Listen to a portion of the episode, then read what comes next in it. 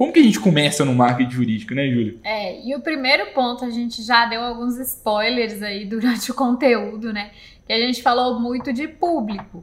Qual é o seu público? Então, a primeira dica para começar é defina quem você quer atingir por meio da estratégia, né? Então, assim, qual é o público-alvo da sua estratégia? Se você está fazendo uma estratégia para alcançar novos clientes, quais tipos de cliente você quer atingir, né? Quem é o seu público? Então, muitas vezes isso vai, é, vai ter a ver com a área que você atua, com o tipo de cliente que você atende ou pretende atender. Então, assim, define esse público para que você comece a estratégia de marketing jurídico com o pé direito. Então, assim, se eu não sei para quem eu estou produzindo conteúdo, eu, não, eu estou produzindo conteúdo para várias pessoas e ao mesmo tempo não estou me comunicando de forma efetiva com nenhuma delas.